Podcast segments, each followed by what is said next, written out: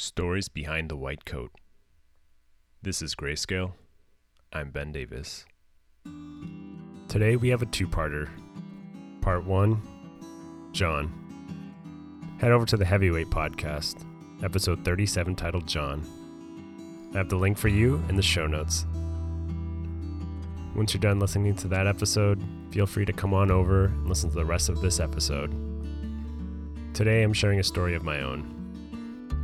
This was a while back, and I was low on supplies, so I had to make do with what audio equipment I had, so apologies for the poor audio quality.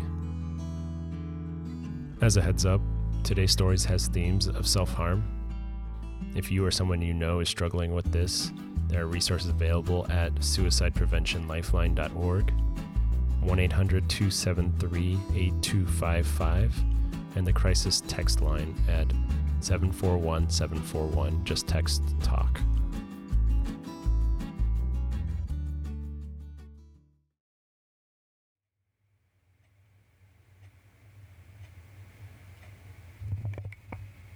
It's hard to know how to start this episode. Uh, usually, I have an intro where I'm introducing somebody. It's all planned out ahead of time but this time it's a little different. Uh, I'm on location, and by that I mean away on uh, PTO, on vacation. The first vacation I've really taken for myself in, oh man, maybe 18 months since the pandemic started. I am in a tiny little cabin next to the Skykomish River, and uh, I feel really fortunate to finally get some time to to do some reading and some writing and reflecting and recording. And as is tradition with Grayscale, I'm going to record one of my own stories for this very prolonged season. Uh, hopefully, with more episodes to come in the near future. But as uh, usual, I have a guest with me. I have uh, two stuffed animals that are near and dear to me and uh, there are two bears. One is rainbow colored, and one has a uh, know picnic table like kerchief bow, and uh, they're sitting across from me here today. So uh, I have some company for, or I guess I should say, audience for this episode. And I guess the story I wanted to talk about today, uh, I've been thinking about more lately, and uh, this is a story, and for the story, I will, I will name uh, the patient Sean.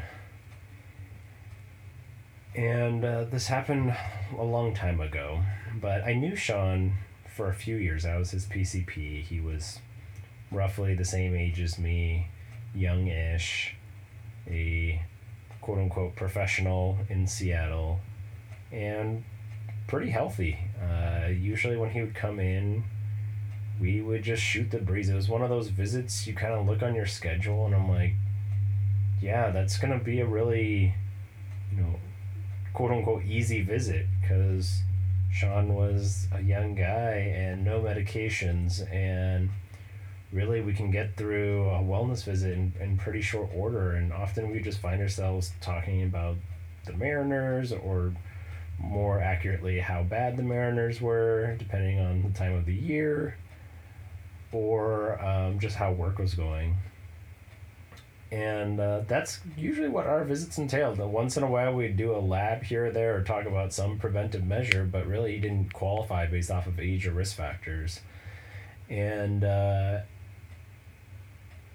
it, it, he's one of those patients where you're grateful that they're coming in, but also they kind of get a gold star because there, there's there's not a ton of medical necessity in the traditional sense of um, seeing, seeing them regularly.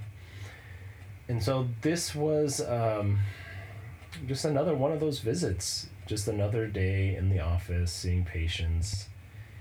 And Sean came in and um, we went through our usual spiel talking, you know, sports and work and life and a little bit of medicine and he was telling me he was actually relocating to the East Coast for a job opportunity. So it was a little bittersweet because uh, you you do get to grow a relationship with your patients over time. Uh, it's a very unique privilege that we have of being with other humans as they go through life.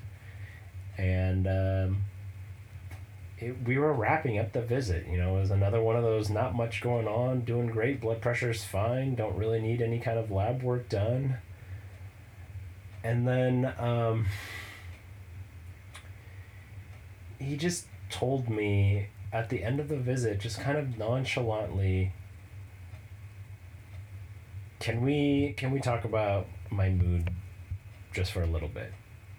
And it, it caught me off guard because I don't know, he just struck me as somebody who always had, you know, quote unquote, had it together.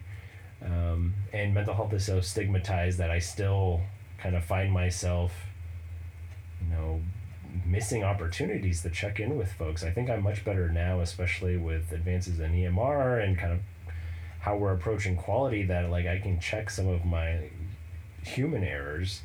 But um, that time I, I I didn't check in with him regularly about that. And so of course I said, yeah, we have all the time in the world to, to chat. You know, we were 15 minutes deep into a 40 minute visit. So um, I asked him, you know, what's up? What's going on? And he pretty quickly got to the crux of it. And um, he told me there were times where he thought about ending his life. And, you know, kind of hit me like a ton of bricks that somebody who I, I, I thought about in the, the, the most benign sense in that, oh, this person wouldn't need much from me, um, could end up saying something like that um, I, I was really thankful that he felt comfortable enough to say that to me. But man, so much ran through my head in that moment. And so, of course, we explored what that meant. And I'm not going to go into terrible detail of the reasons why he said it, um, even though we, we changed details and names. Um, there are just some things that I feel are ultimately too private. But what I took away from that experience, even though it's been several years now, is that you you never know what's going on on the other side of the projection somebody is showing to the rest of the world. I think everyone's accustomed to having to speak a certain way, to present themselves a certain way, to dress a certain way, to achieve in a certain way that oftentimes if people are really good at doing that they can kind of be lost in the fray. Nobody's going to check in with the you know young otherwise healthy professional who uh, seemingly is, is doing fine. And i was guilty of that as well. And I think that's the big takeaway that that came for me was there there's so much going on behind every person's story. And I, I think we can easily find ourselves falling into the trap of dehumanizing others to to think of them maybe as humans at times but as well humans. And I, I think for me as, as time moves on i think humanity is is so inherently flawed that I don't know if we need to have an adjective to describe how flawed humans are because it really should just be part of the name. But for me, it was also a lot of guilt. Like, how many times did I talk about the Mariners or whatever else? How many times did I say, How are you? But, um, ultimately not be able to get to the root of what somebody is experiencing. And maybe he wasn't in a time or, or space to be able to do that but i think there's an extra level as a physician to to want to be sure that you're able to check in with the wholeness of an individual not just you know what shows up on your quality metrics or what shows up on your electronic medical record, but what makes a human feel like a human.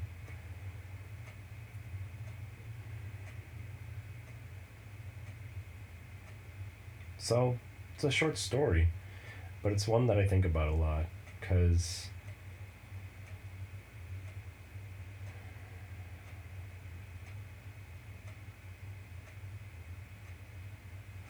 I just don't want to miss that again.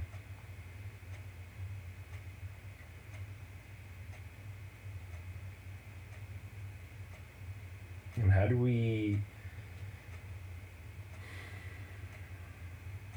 not miss that when we're put in an ecosystem that inherently pushes us forward to to check boxes and to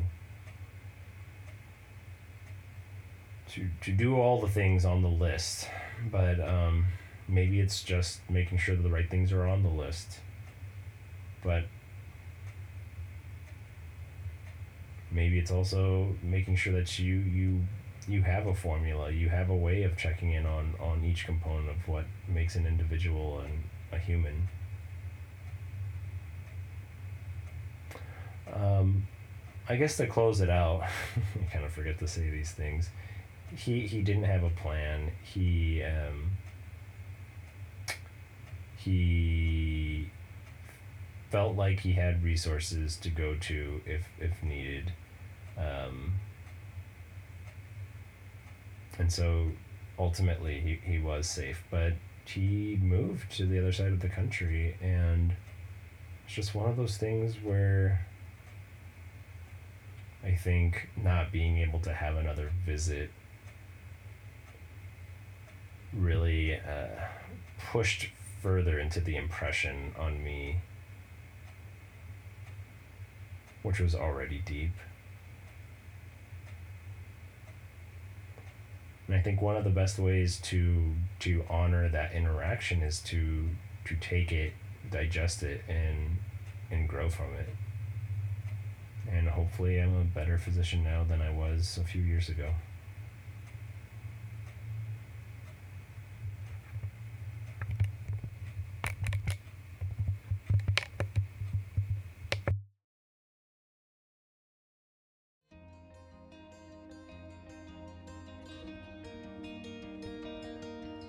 Grayscale is produced by Ben Davis.